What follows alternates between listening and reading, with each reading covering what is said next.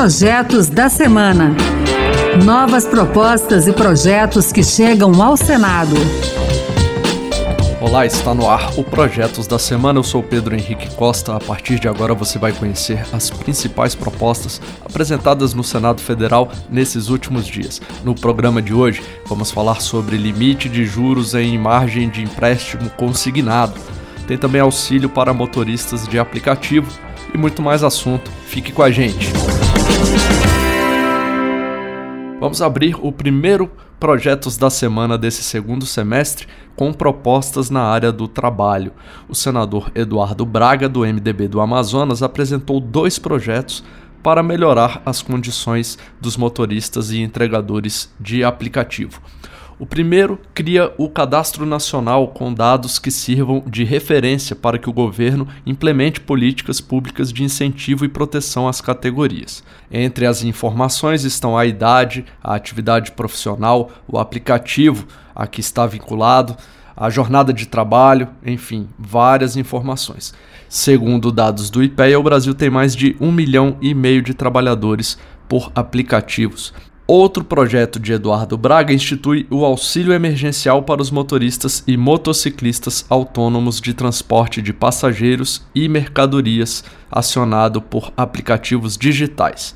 O objetivo é estender o auxílio emergencial que será pago no dia nove de agosto para caminhoneiros e taxistas. Eduardo Braga sugere um pagamento de até mil reais, que terá um impacto fiscal de dois bilhões de reais, já previstos na emenda constitucional que já foi promulgada e beneficiou os taxistas. Vamos falar de empréstimo para servidores públicos. O governo publicou nessa semana uma medida provisória que já está valendo e aumenta de trinta e cinco por cento para quarenta por cento a margem do crédito consignado. Desse percentual, cinco por cento ficam reservados exclusivamente para o pagamento de despesas ou saques de cartão de crédito. Ainda de acordo com a M P, as novas dívidas nessa modalidade não podem ser feitas caso a soma das consignações e dos descontos obrigatórios, como previdência, imposto de renda, pensão alimentícia, somem setenta por cento da remuneração do servidor.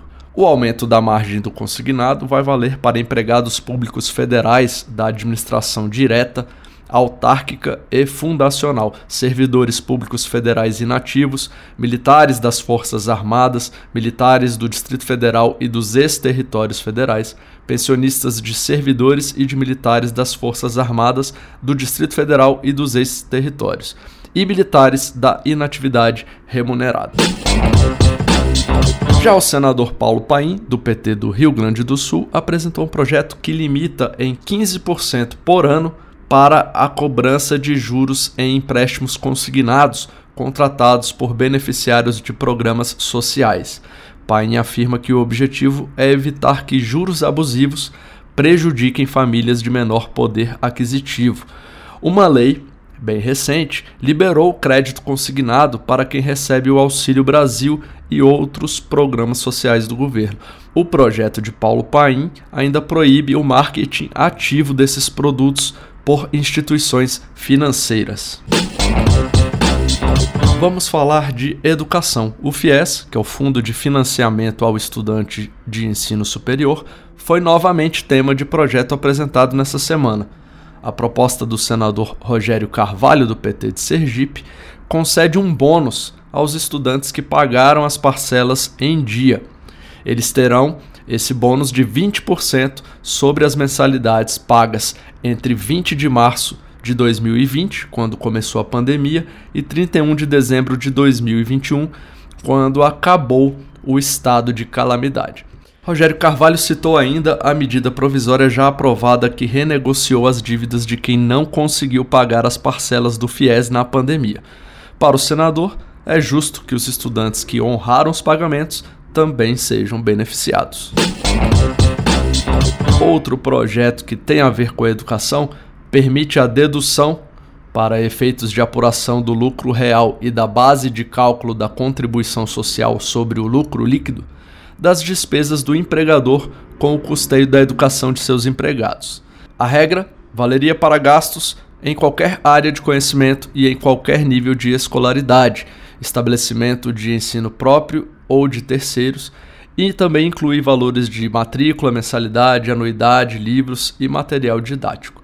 O autor desse projeto, o senador Jorge Cajuru, do Podemos de Goiás, acredita que o empresariado pode contribuir muito para a melhoria dos índices de escolaridade da população no país. Segundo dados recentes do I B G E, apenas vinte e um por cento dos adultos com até trinta e quatro anos têm o ensino superior. As eleições de outubro estão chegando e inspiram a apresentação de projetos. Uma proposta do senador Alessandro Vieira, do P S D B de Sergipe, obriga os candidatos aos cargos de presidente, governador e prefeito a participarem de debates nas emissoras de rádio e televisão. Pelo projeto, aqueles que tenham no mínimo cinco por cento de intenção de votos serão obrigados a comparecer a três debates. Caso contrário, estarão sujeitos a uma multa de cinquenta mil reais, ao cancelamento do tempo de dez propagandas diárias e também a devolução aos cofres públicos dos recursos do fundo eleitoral. Alessandro Vieira avalia que os debates oferecem transparência e igualdade. Vale destacar também no Projetos da Semana que o Senado aprovou empréstimos para seis estados da federação. Em São Paulo, por exemplo, o dinheiro será usado para obras como a expansão do metrô e a revitalização do rio Tietê. A extensão da linha dois Verde até a Penha vai favorecer diretamente pelo menos quinhentas mil pessoas na zona leste da capital paulista, como destacou o relator da matéria, o senador Jordano, do M D B de São Paulo. Muito importante para o nosso estado, tanto para os paulistas, os paulistanos e os nossos brasileiros que frequentem muito a cidade de São Paulo. Essa, essa ligação da Penha à Vila Prudente é muito importante para a população paulista e os nossos brasileiros que frequentam aqui a nossa cidade querida. Já o governo de Goiás poderá contratar quinhentos milhões de dólares com o Banco Internacional, que poderão ser usados no pagamento de parte de uma dívida contraída em dois mil e treze, como explicou o senador Vanderlan Cardoso, do P S D goiano. Foi contraído um empréstimo em dois mil e treze por uns juros que hoje não compensam mais. Aliás, há bastante tempo já devia ter sido feita essa operação com outro banco, outra fonte de recurso.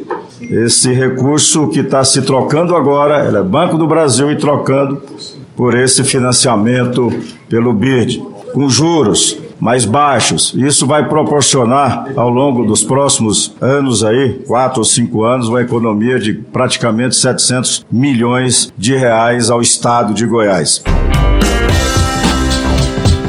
É isso aí, o Projetos da Semana fica por aqui.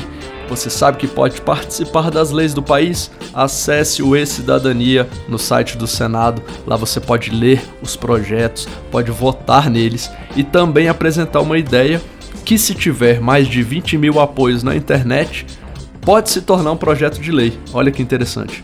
Acompanhe o programa Projetos da Semana na Rádio Senado, é toda sexta-feira, às duas da tarde e sábado, oito da manhã. A gente também está na internet, é só entrar no site da Rádio Senado e baixar o áudio para escutar quando quiser, se preferir.